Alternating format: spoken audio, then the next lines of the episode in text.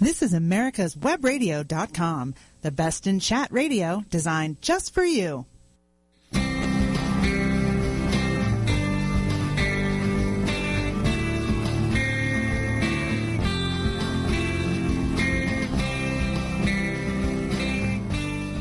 Good morning and welcome to America's Homegrown Veggie Show. I'm Daryl Pullis and this week I'm talking to Derek Fell, who is a writer and photographer who has produced over 100 books and calendars. Good morning, Derek. Good morning. Uh, good to be with you. Derek, I've seen your wonderful work everywhere, including the Van Gogh Museum in Amsterdam. I Oh, walked yeah. in there and I saw that bright yellow sunflower and against the blue background, and I said, "I know that book." and so, where where else are you? You're in Monet's um, garden too, aren't you? Well, yes. Um, just to explain the background, um, I was invited by the French Tourism Office to do a tour of uh, gardens on the Côte d'Azur along the Mediterranean, and it was during that tour that I was introduced to Renoir's garden. And of course, Renoir was one of the leading Impressionist painters, and I was struck by the fact that his garden uh, seemed to be an extension of his art. And uh, the uh, Côte d'Azur Tourism Office encouraged me uh, to do some re- research and produce a book. And that was the first of my books on the Impressionist painters, uh, Renoir's Garden. And then the uh, same publisher invited me to do a book about all of the Impressionist painters called The Impressionist Garden. And after that, another publisher asked me to do one on Monet's garden because they didn't think uh, that Monet's garden had been done very well. Uh, principally because uh, people had not previously identified why his garden was considered a great work of art. Um, and then after that, uh, I decided to do Van Gogh because uh, gardening was very dear to his heart. Uh, his youngest sister, in fact, was a garden writer in Holland. And uh, he would write to her, and he would not only uh, suggest color harmonies for her to plant in the garden, he would even name the plants uh, that he wanted her to grow in order to achieve those color harmonies. And of course, he was very keen on vegetable gardening. Uh, he grew a vegetable garden in London when he was an art dealer. And uh, of course, that led to his uh, painting uh, the famous uh, potato eaters. And um, uh, his uh, father had a garden, and he helped his father, who was a parson in Holland, take care of that one acre garden. I didn't know all that. Um, and, and and and that fascinates me. I um, my, I'm of Dutch descent, and my dad and I went to Holland to go look at things, of course. Ah, yes. And uh, and so I, but I didn't know that about Van Gogh. Um, well, the Dutch also- are wonderful, wonderful, wonderful gardeners, and Oh, they uh, are. I, I've, I've enjoyed several visits to Holland, especially uh, to the wonderful tulip garden called Keukenhof. Yep. And people, if they have never been to Keukenhof, they would recognize it instantly because I think every photo in the world has the pictures of the big broad paths of, of grape hyacinths and, and tulips Yes. and things like that. Daffodils, tulips, right. hmm Does it impress you that those flowers last as long as they do there? It, it, it did me until I actually was there in March and was getting snowed on. Ah. Well, you know, um, that's actually the secret of longevity with uh, bulbs is uh, the cool uh, weather conditions in spring uh, that Mhm. keeps the soil also cool, and so they last much longer than they would here in the States when we tend to get very hot days. Yeah, you're right about that. Um, nearly, nearly did me in too, though, because my dad and I had to share one pair of my gloves because he'd forgotten his. Oh, okay. It was kind of a fun trip, and and I, most of my Dutch friends, I think all of my Dutch friends and relatives have gardens, and they're very impressive to me. Yes, indeed they are. Right. And and the vegetable gardens that they have, all the community gardens with the little garden houses and things like that. Oh I- gosh, I- yes. Uh, community gardens are very close to my heart um, because I grew up in England and I had an uncle who had a community garden, and when the strawberries were uh, fruiting, he would allow me to go and climb over the fence and help myself to those strawberries, and and that was one of the incentives for me later to get involved in gardening. It, it, I just thought it was very cool that you could plant something like a bare root strawberry, and then uh, three months later harvest a crop. um, how old were you when you got started gardening? Well, I was born uh, at the outbreak of uh, World War II, and food was quite scarce in the area where I grew up, which was in the north of England. And I do remember my grandfather giving me some peas to plant, and he instructed me on how to plant them and uh, how to uh, create a, a, small trellis with some spare lumber uh, that we had. And after about six days, I was delighted to see them sprout, and I watered them, and I kept the slugs off them. And uh, a couple of months later, I was harvesting the peas. And when I took them to my grandfather very proudly, uh, he made a special meal out of sauerkraut and uh, and pork. I remember that like it was yesterday, and that oh. initially got me interested in growing vegetables. How wonderful. So you've been doing this pretty much all your life. Yes, absolutely. Um, even when I lived in London, um, I, I, worked uh, with an advertising agency there that had a uh, seed company as a client.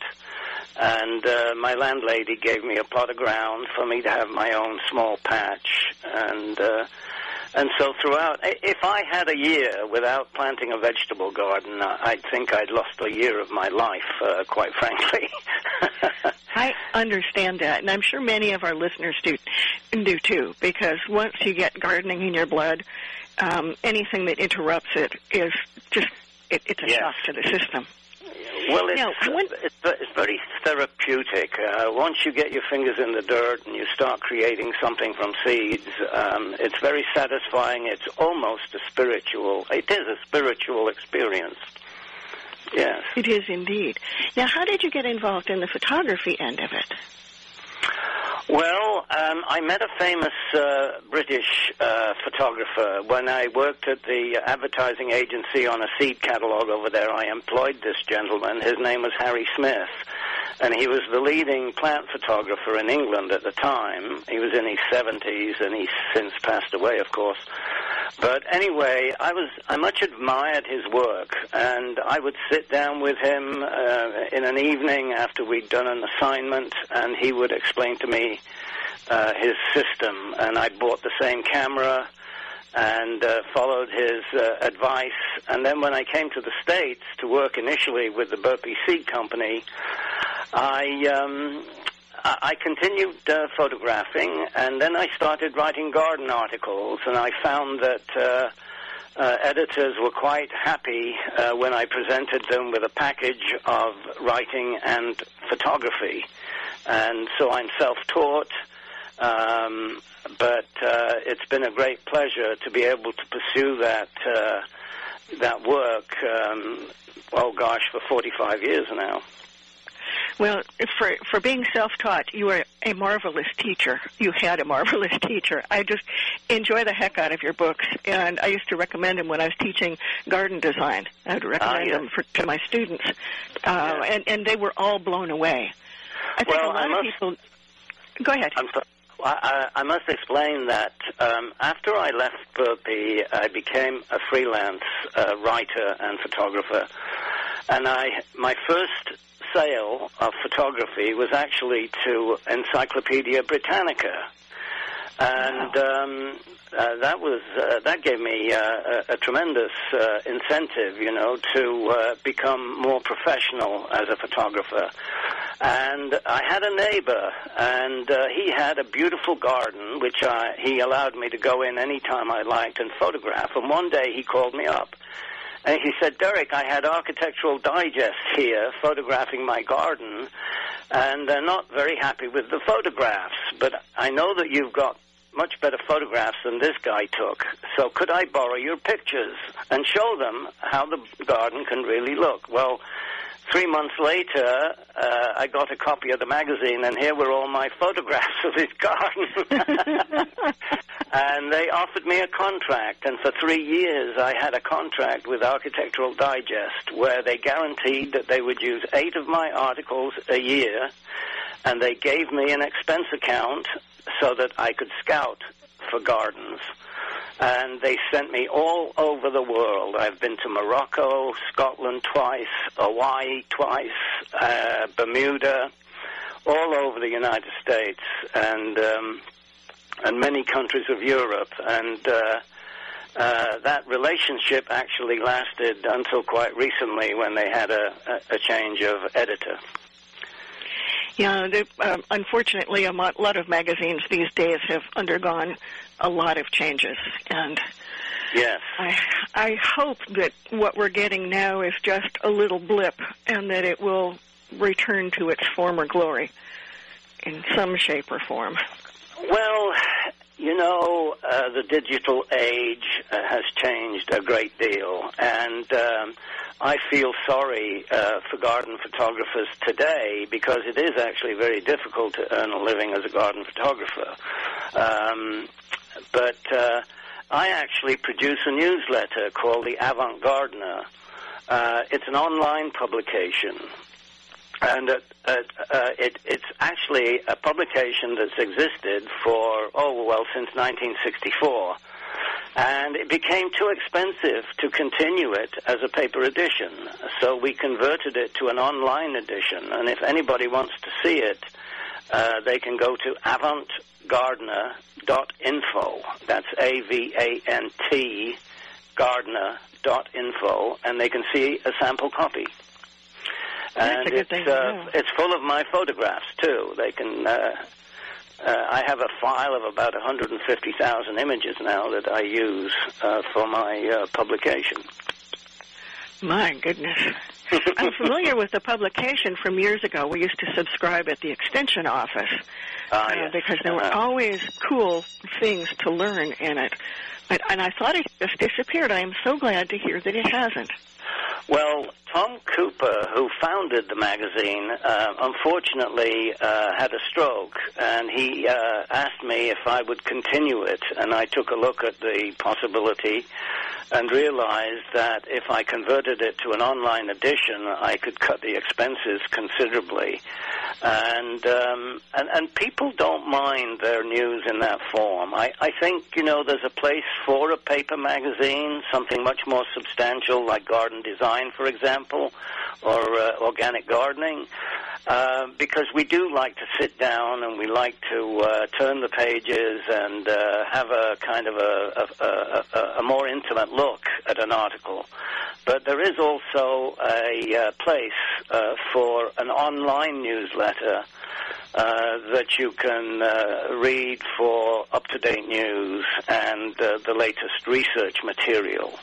And uh, we try to be very selective in the news that we give. And um, I've just, uh, for example, finished writing a piece about some new sugar maples that have been developed by Cornell University, where they've uh, doubled uh, the amount of sap uh, that you can extract uh, from a sugar maple in order to make uh, maple syrup, and also we give uh, we give uh, sources for anyone who wants to buy certain plants, and and, that, and that's an important part of the publication is actually presenting uh, worthy new varieties because there seems to be a lot of confusion every year as to what's worth growing and what isn't we have to take a little break right now, but we'll come back talking about your maple and also your involvement in the White House Gardens and some of your other book. We'll be right. Very good. We'll be okay. right back right after this.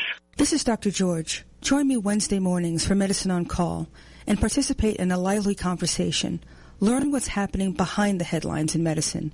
Understand Obamacare and learn how to protect yourself and navigate the system. Quick stakes. That's QUIK stakes are not just for surveyors. They are great for family and community gardens. Go online to www.quikstake.com or contact your local land surveying supply dealer and get you a box of quick stakes. You'll love them every year when you plant your garden. Again, that's quick stakes, Q-U-I-K stakes, the truly preferred way to stake and identify what's in your garden now. Don't be hoodwinked by the left who wants you to believe the fairy tale that we can power America on butterflies, rainbows, and pixie dust. I'm Marita Noon. Get the truth about energy on my show, America's Voice for Energy, only on America's Web Radio. This is americaswebradio.com, the best in chat radio designed just for you.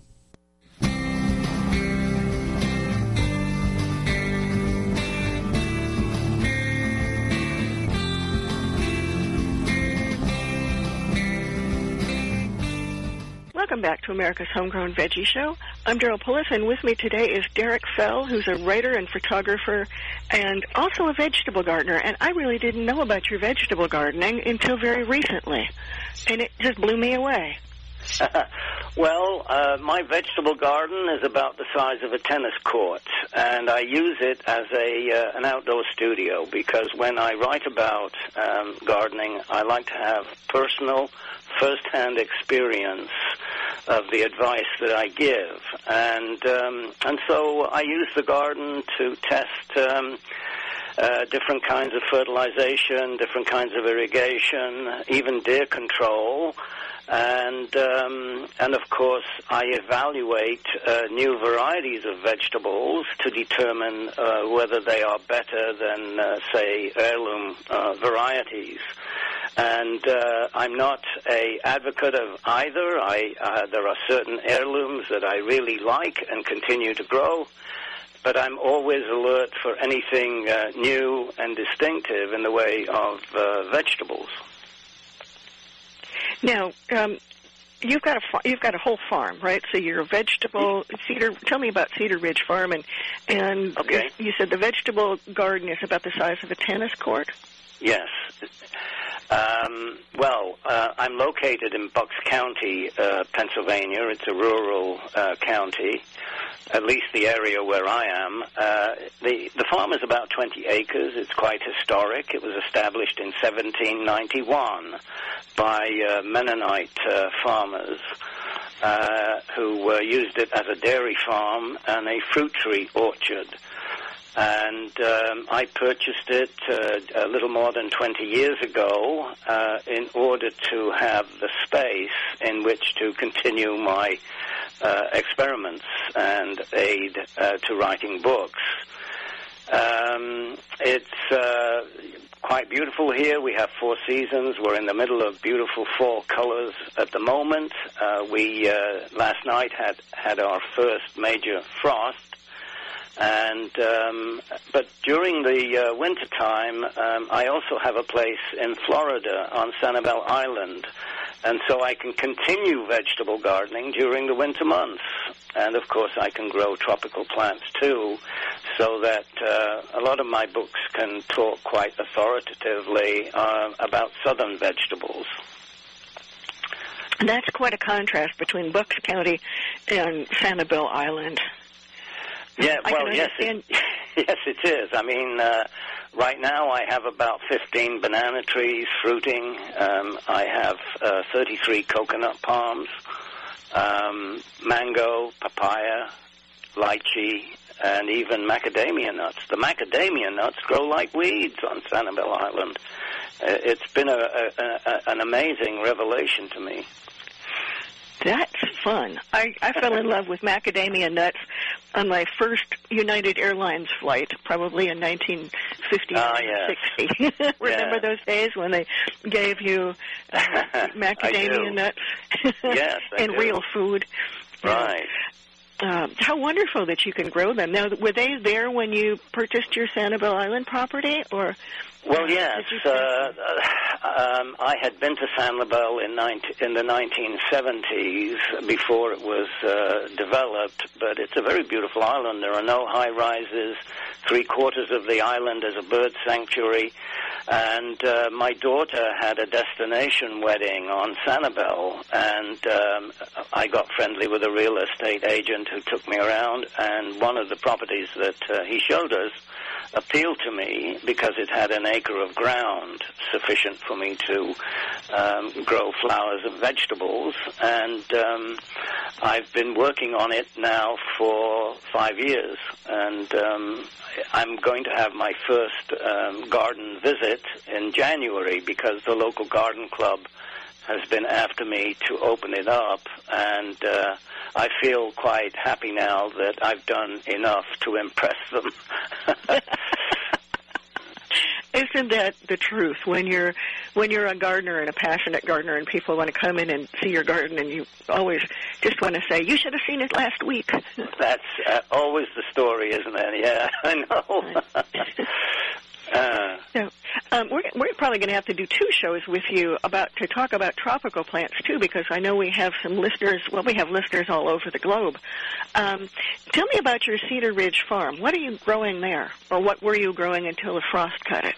Well, um, here at Cedar Ridge, um, you know, we have a cool spring, uh, we have hot summers, we have cool uh, fall weather, uh, we have quite severe winters. Um, but uh, I can grow all kinds of cool season crops in uh, in the spring, and uh, uh, that would include English peas, for example, and spinach and lettuce. Uh, and then we move into summer with tomatoes and peppers. Um, uh, and uh, other southern crops like uh, okra, even, and watermelons.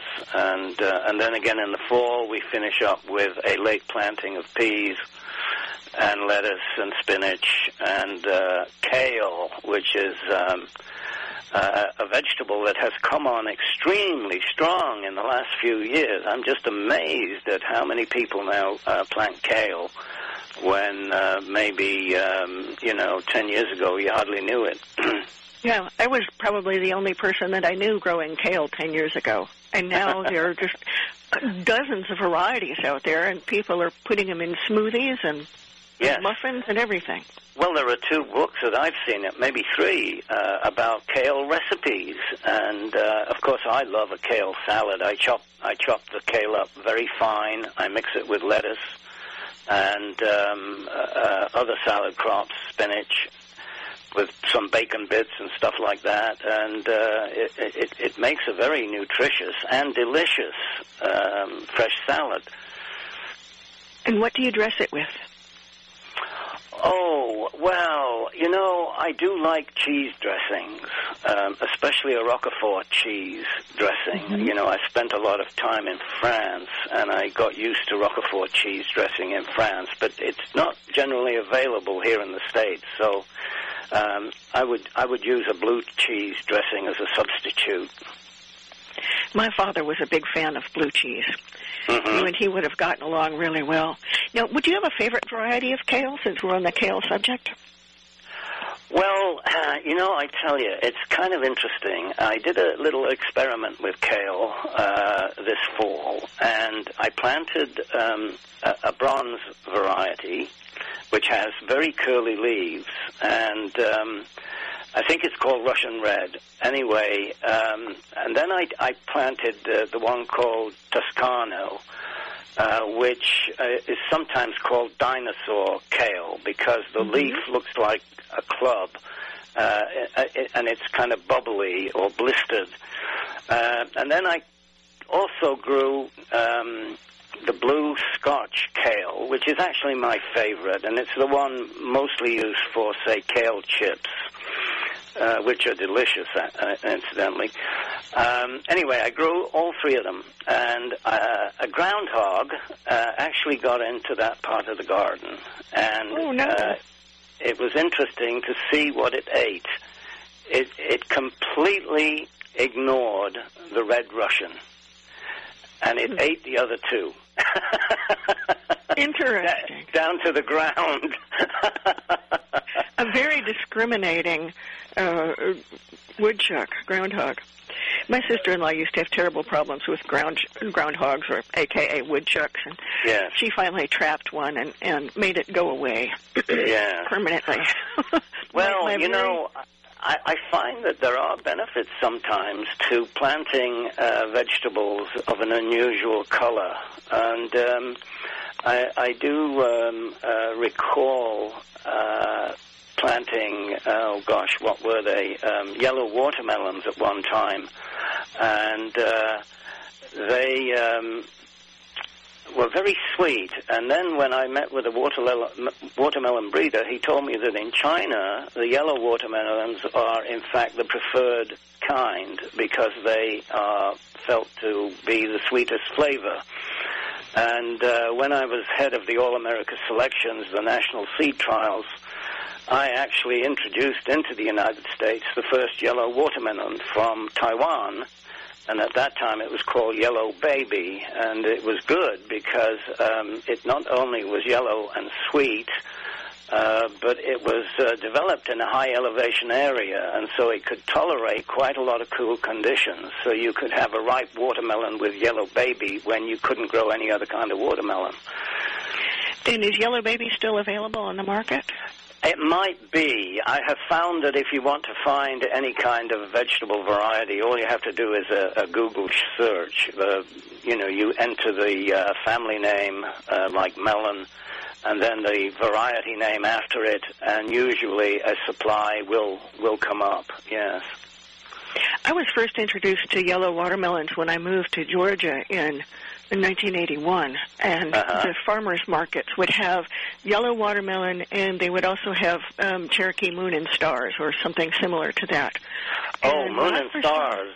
Yes, I've got a good story about that. Um, I uh, I know that Moon and Stars is very popular, but for my taste, it's rather late. It's got pink flesh, and it's not quite as sweet as the red ones. But anyway, uh, quite recently, I discovered that a uh, company in California uh, took Moon and Stars, and they created a hybrid with it, and. Uh, the uh, new hybrid is seedless, so there is actually a seedless moon and stars, and it's three weeks earlier than the heirloom variety, and you get a bigger crop. I mean, I normally get maybe two two watermelons from a moon, moon and stars vine, um, but this will produce like five or six, and it's called Harvest Moon. Oh, that's something our listeners, I'm sure, will get, will like to know. And so will I, because I, I, I've kind of given up on growing watermelons because they are such a long season. Yes. Um, and even here in Georgia, sometimes if we have a cold winter like we did, a cold spring like we did this year, Mhm. um, we just don't. The soil doesn't warm up soon enough Yeah. to get a good crop of it. And of course, if you start it indoors a little early, um, Mhm. by the time you're ready to plant, you know, it's gotten kind of over the hill, and you have to start Yeah. new seeds because Yeah. they just don't they don't hold very well in a cup. Yes. Well, you know, um, I did write a book for Rodale called Grow This, where I uh, uh, describe some of my favorite uh, varieties, and I give very specific uh, reasons why should, why you should be growing uh, certain vegetables. And uh, one good example uh, that I'll give you that's in the book is with regard to Swiss chard. And um, uh, recently, uh, um, oh, perhaps about 10 years ago, a variety of Swiss chard called Bright Lights won an All America award because it has 11 colors in, in a mixture. It has red, pink, apricot, yellow, orange, striped varieties, and uh, it's also a very tender leaf. And I actually met the breeder in New Zealand, uh, a gentleman called John Eaton, who has recently passed away, and he was an amateur gardener. And he used um, another variety called five color chard uh, in his breeding work. He, and uh, it, it, so th- they are quite distinct uh, because five color chard was actually used as a comparison uh, for Bright Lights to get an award. But in some catalogs, uh, the catalog description will say that, that uh, five color chard and bright lights are the same thing, and that's not true. Uh, bright lights is a far We- more superior chard uh, than five we have to take chard. a little. We have to take a little break right now, but we'll Okay. come back and I'll let you finish that story. We'll be right All back right. after this All break. Hello, I'm Dr. Mike Karuchak. Have you ever wondered what doctors talk about amongst themselves? If you do, join us on the Doctor's Lounge and hear the doctors' conversations amongst themselves. Join me and my co-host, Dr. Hal Schertz, every Thursday morning, 8 to 9 a.m. Quik Stakes, that's Q-U-I-K stakes are not just for surveyors. They are great for family and community gardens. Go online to www.quikstake.com or contact your local land surveying supply dealer and get you a box of Quick stakes. You'll love them every year when you plant your garden. Again, that's Quick stakes, Q-U-I-K stakes, the truly preferred way to stake and identify what's in your garden now. This is America's Webradio.com, the best in chat radio designed just for you.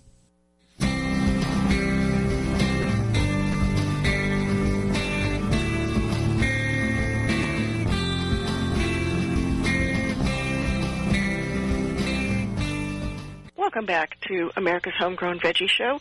This week I'm talking to Derek Fell, and right before the break, he was telling us the story of Bright Lights Chard and how it came to be and why it's different. Yes, um, the uh, two uh, popular charts today are five color chard and bright lights. Uh, but um, five color chard, uh, in my experience, uh, is not a stable mixture. You're lucky if you get three colors in it.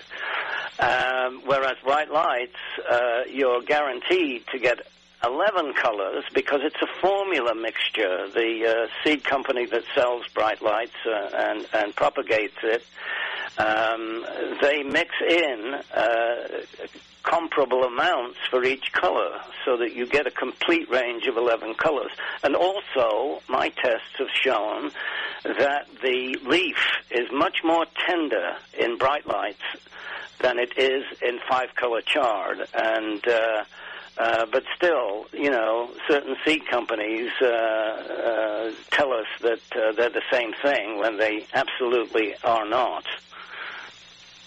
And that's why I wrote my book, as a matter of fact, because there are a number of stories like that where um, certain uh, varieties really are inferior, but they are still sold uh, because perhaps they might have um, a good name or they're very cheap uh, to produce. Tell me, tell me about some of the ones on your baddie list. What what don't you like? On my baddie list, oh boy. Um, well, let's take, for example, um, asparagus. Uh, there's a very good one right now called uh, Purple Passion, and a lot of people are not growing it because uh, they think that uh, asparagus uh, should be green. And um, a couple of uh, varieties that are very popular in the United States are Mary Washington and Martha Washington, and they're almost my. i- they're almost identical. It's just that one is maybe uh, three or four days earlier uh, than the other. But with uh, Mary Washington and Martha Washington, uh, they produce both male and female plants. And it's the males that produce the best, most tender stalks. And so, uh, quite recently, Rutgers University developed um, a an all-male asparagus uh, called Jersey Giant, and uh, that's the one that I recommend because you will get a more tender spear and you will be able to pick it earlier than either of the uh, Washington asparagus. But this purple passion is very interesting. It came out of Italy, and um, I believe it's quite an old variety. And when you cook it, it does turn green. But what I found is that it is two weeks earlier, even than Jersey Giant or the other uh, Washington asparagus varieties. Um, and to have two weeks earliness in an, in an asparagus is very desirable. And, and so I recommend uh, Purple Passion. And some of my Purple Passion uh, stalks, they're thicker than my thumb. They're, they're uh, uh, and even at that thickness, they're still very tender and delicious. In fact, Rutgers, I'm told, is using Purple Passion right now to try and improve the earlier hybrids. That's interesting, and I I think I must have gotten something that was just plain purple and not purple passion when I planted it, because Uh-huh. mine were very very weak, Oh. and I kind of gave up on them. But I think under your recommendation, I will give them a try again. Well, my mother um, was a big asparagus fan. Ah, yes, yes.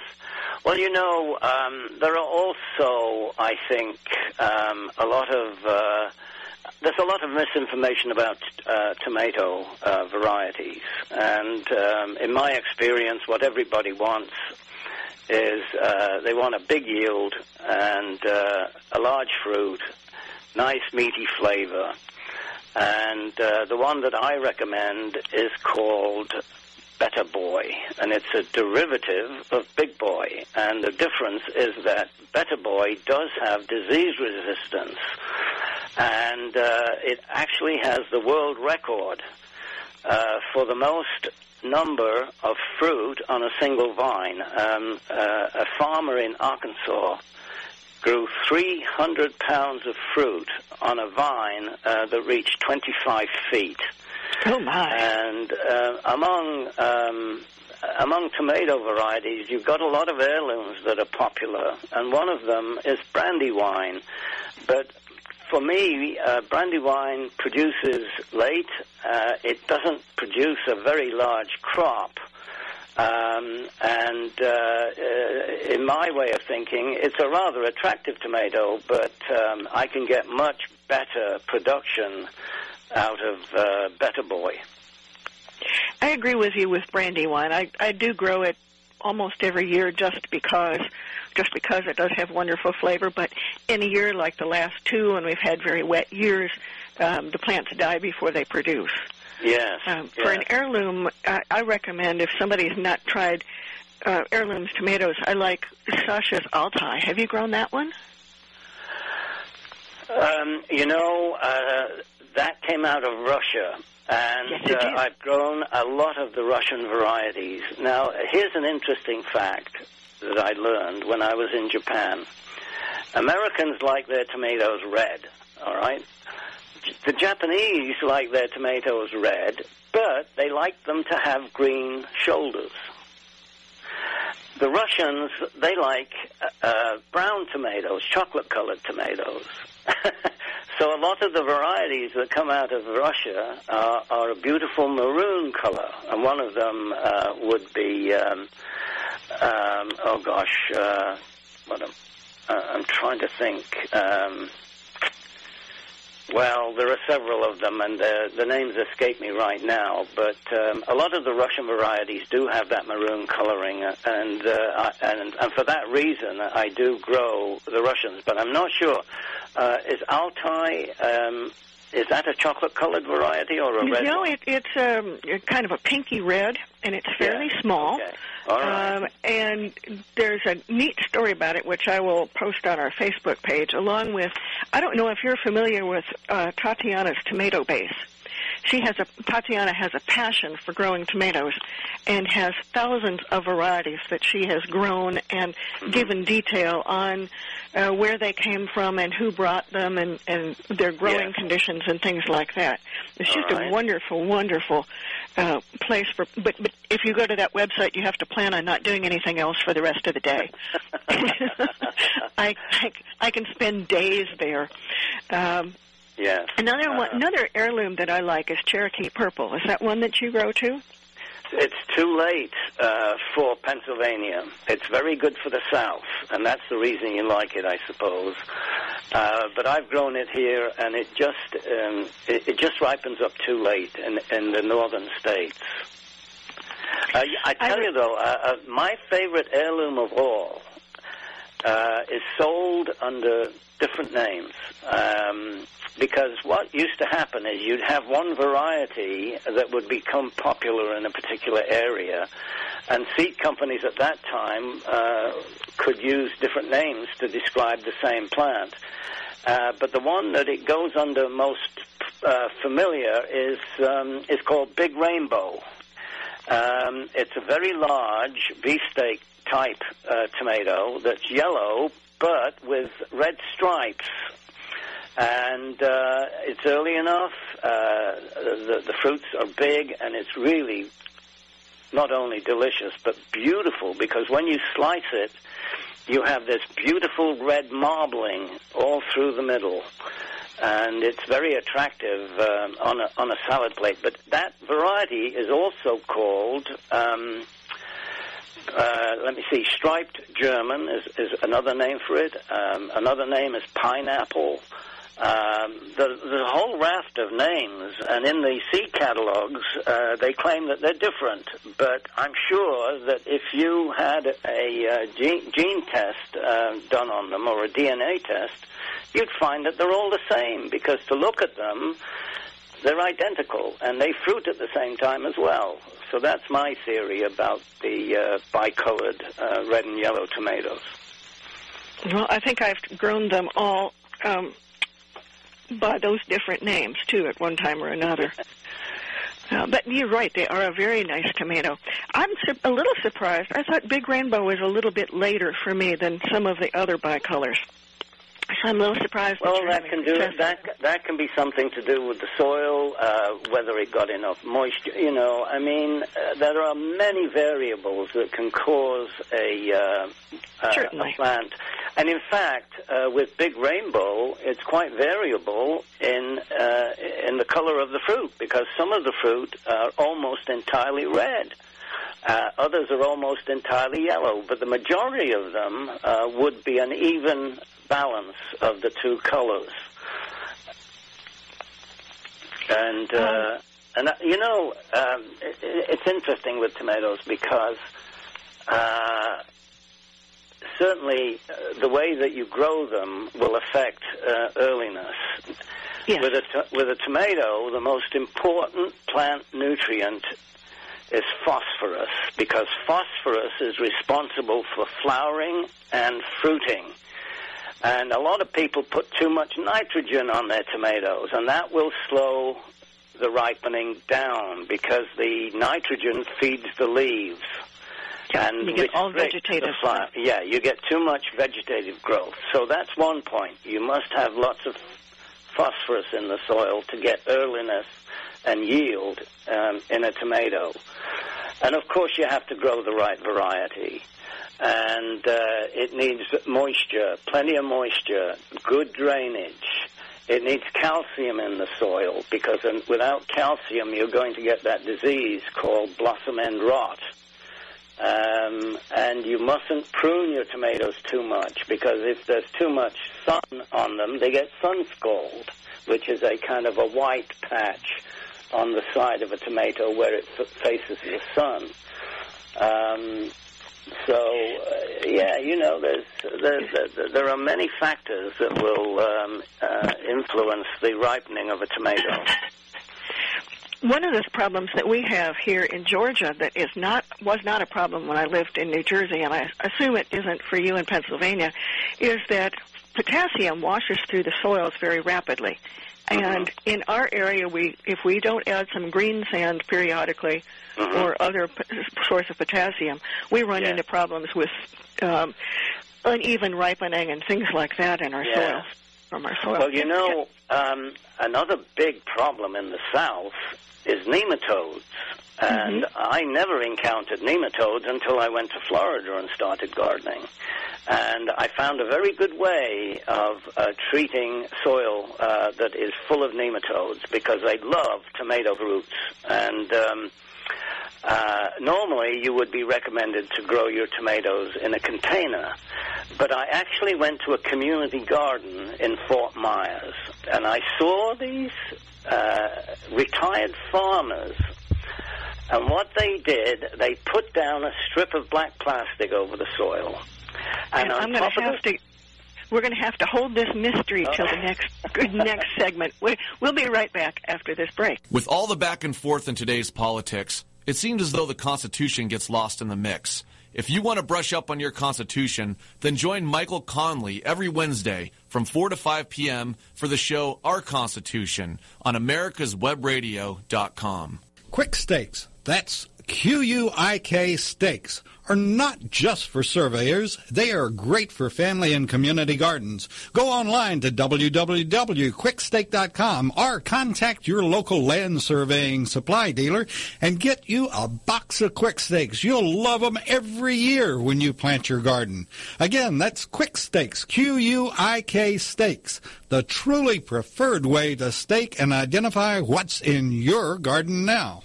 You're listening to americaswebradio.com the pioneer and leader in chat radio. Thank you for listening.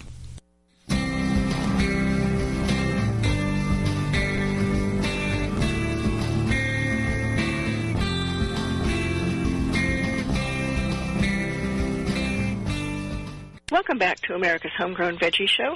I'm Daryl Pullis, and this week I'm talking to Derek Fell, who is just about to tell us what the farmers in Florida do for nematodes. Yes, well, they put down a strip of black plastic. Uh, you can buy those in rolls from a garden center, and these would normally be about three feet wide. And they lay the strip of plastic over the soil, and then that acts as a barrier so that the nematodes can't come up from the soil into what's above the black plastic. And then the farmers, they put on six inches of compost over the black plastic and they plant in the compost. And of course, with that shallow depth of soil, you do need irrigation. But I have seen them grow the most incredible results uh, from uh, that practice of eliminating nematodes uh, from the soil. That is absolutely amazing. I that's one trick to nematode um, taking taking care of nematodes that I haven't heard of. Um, one of the things that we did find here in Georgia, the university found that if you added a lot of pine bark, ground pine bark to the soil, that you mm-hmm. could minimize the number of nematodes. And of course, then there's the old trick of solidly planting marigolds for an entire season and then tilling them in. Yes, I saw and that practice in Japan. But you know, diatomaceous earth also, I believe, uh, can inhibit uh, de- nematodes. But uh, they are so prevalent in sandy soil in uh, Florida that um, uh, really uh, it, it's sometimes difficult to be able to grow anything in the ground. Um, and uh, and you would have to resort to containers. Well, I'm lucky here in my part of Georgia that we have clay soil, and it's not quite so much a problem. Mm-hmm. Thank goodness. That's one plague that we don't have. Okay. well, we have enough other ones.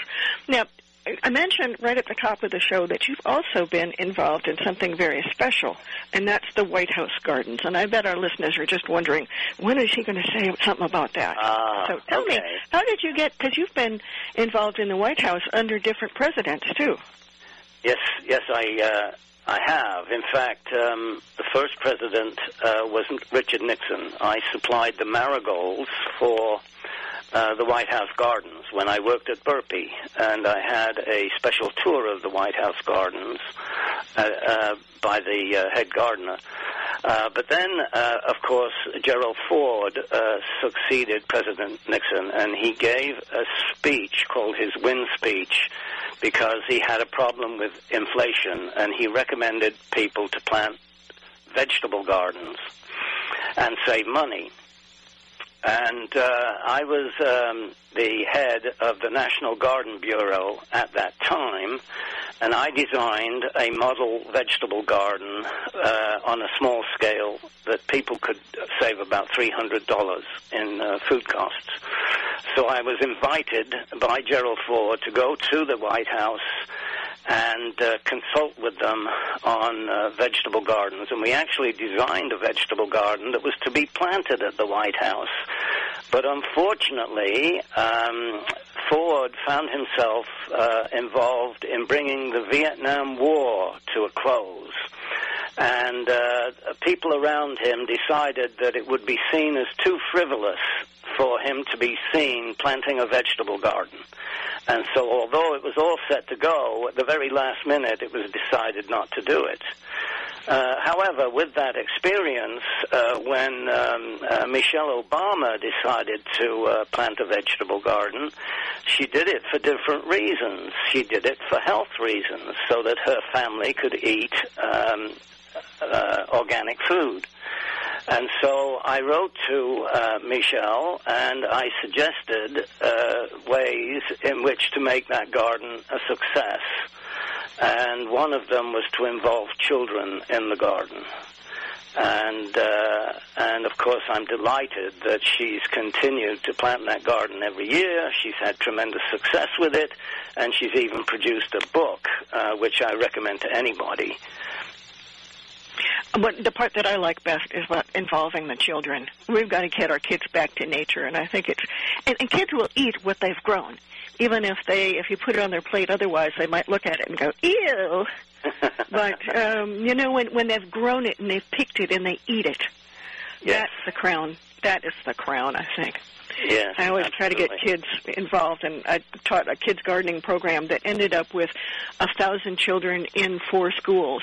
Mm. And and now that program has grown, so it's most of the schools in our county, and I think that's just terrific for the kids. Yes. Well, you know, I was just reading a recent report from England where a uh, um, a, a, a, a very important um, uh, member of the medical profession, in fact, I think he was the doctor to the Queen, uh, has uh, done a survey. Um, and and uh, discovered that people in hospitals who um, have plants around them or who cultivate a hospital garden uh, are going to spend less time in hospital.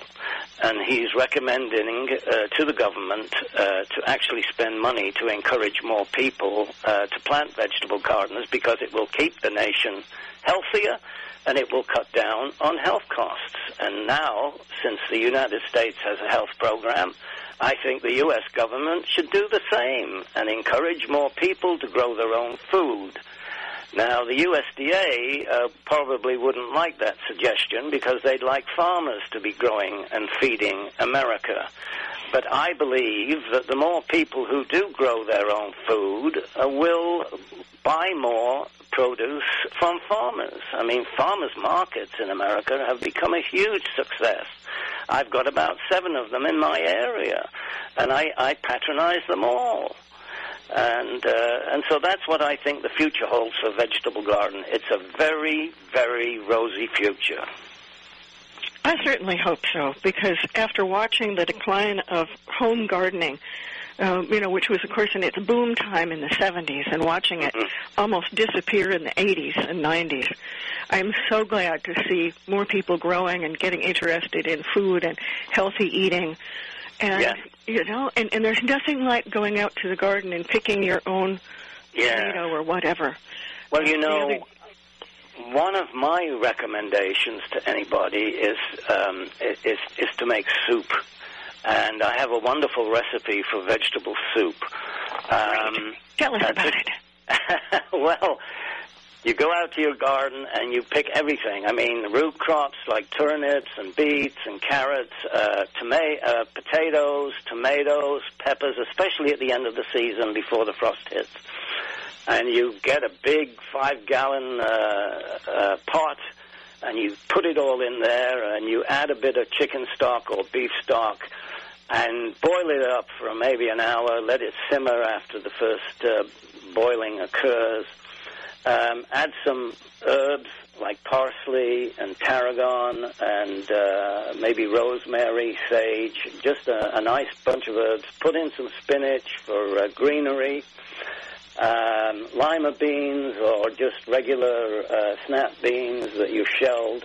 Um, and that makes an incredibly nutritious soup. And if you want to, uh, want to, you can add some, um, you know, some uh, soup bones, like like ham bones, and, and that will make it even more substantial.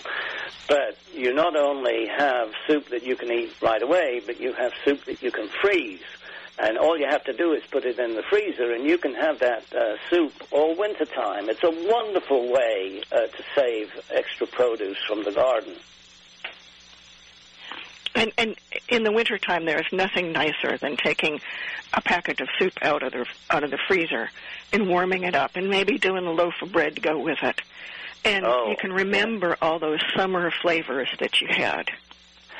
and a, a, a nice glass of cider, hot cider, um, with maybe a jigger of whiskey. if it's cold enough, yeah, I, I could go along with that too. That's my remedy for a cold, to ward off a cold. it's called a hot toddy, by the way, uh, and I got that idea when I lived in Scotland. I, yeah, I do remember being told my dad's favorite minister was from Scotland, and he was big on hot toddies. Mhm. And I thought that was kind of a kind of a cool thing. Me, whiskey it doesn't you know doesn't float my boat, but No. whatever works for people. It's just um, an acquired taste that I haven't yet, I guess. Our family does something similar with soup, and do you have any um, warnings for people like? Uh, like I do, if if somebody is going to put beets in it, expect the whole thing to be red. Oh well, yes. Although you know, um, uh, with beets, uh, you not only have the red beets now, you also have the golden beet, which doesn't bleed like a red beet. It bleeds, but it doesn't discolor the water um, uh, uh, as much. I didn't know that.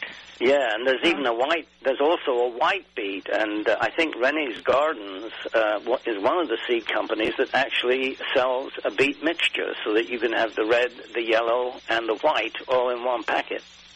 And there are also the striped beet, because Renee also has Chioggia, I think. Oh, that's right. Uh, that's an heirloom variety from Italy, and it's a beautiful beet because the uh, outside of the beet is almost red, uh, a true red, um, and the inside, of course, is, is like a bullseye. It's got these rings of red and white, and it's very attractive.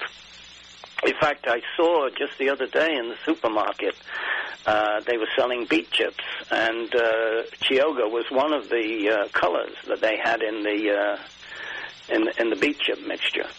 How fun! I don't think I've ever seen that. Was that at the farmer's market or a regular grocery store? It was in a regular grocery store, yes, in a uh, organic uh, food store. I will have to go looking for that. That sounds like Mhm. fun. Hmm You know, we've only got two minutes left of the show, Derek, and we've got a, still got a whole lot of extra ground to cover. But in this, Yes. so we're going to have to. You're going to have to come back. But in the meantime, in this last couple of minutes, I'd like to talk about where people can find your wonderful books. Okay. Well, of course, Amazon sells them. They have a special area uh, of my books. But uh, the one that I heartily recommend at the moment is called Vertical Gardening. Because when you grow up instead of out, uh, you save yourself a lot of space, and that means you save yourself a lot of work. Um, so, uh, and, and vertical gardening is by Rodale. And if you go on the internet and just type in vertical gardening, a special site will come up at the Rodale uh, bookstore, and uh, you will be able to uh, read all about vertical gardening because there are many varieties. Uh, special varieties that you can grow um, up uh, a trellis.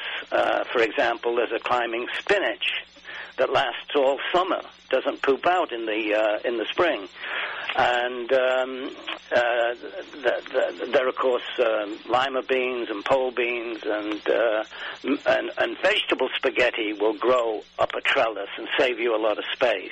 And uh, for me, uh, vegetable spaghetti is one of the best uh, most most worthwhile vegetables that you can grow because it's a wonderful, healthy substitute for regular pasta spaghetti. It, it is indeed. And we're just about to the end of the show now. And your website is derekfell.net. Is that right? Uh, yes, that's correct. That's my regular website. Um, I also have several thousand images that people can see on that website. Uh, but the separate website I have is avantgardener.info, and that will take you to the Avant Gardener newsletter. I'll be putting that all up on the Facebook pages for our listeners. And listeners, I hope you'll be back right next week. This is America's Webradio.com, the best in chat radio designed just for you.